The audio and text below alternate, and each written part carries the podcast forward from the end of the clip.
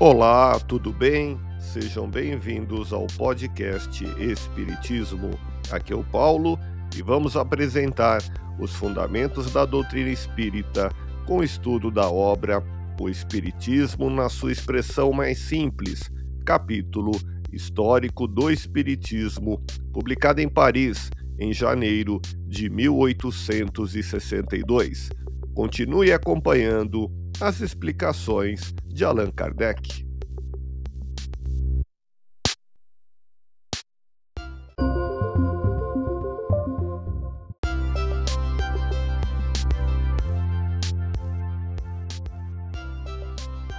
Deus criou a matéria que constitui os mundos. Também criou seres inteligentes que chamamos de espíritos, encarregados de administrar os mundos materiais segundo as leis imutáveis da criação e que são perfectíveis por sua natureza. Aperfeiçoando-se, eles se aproximam da divindade.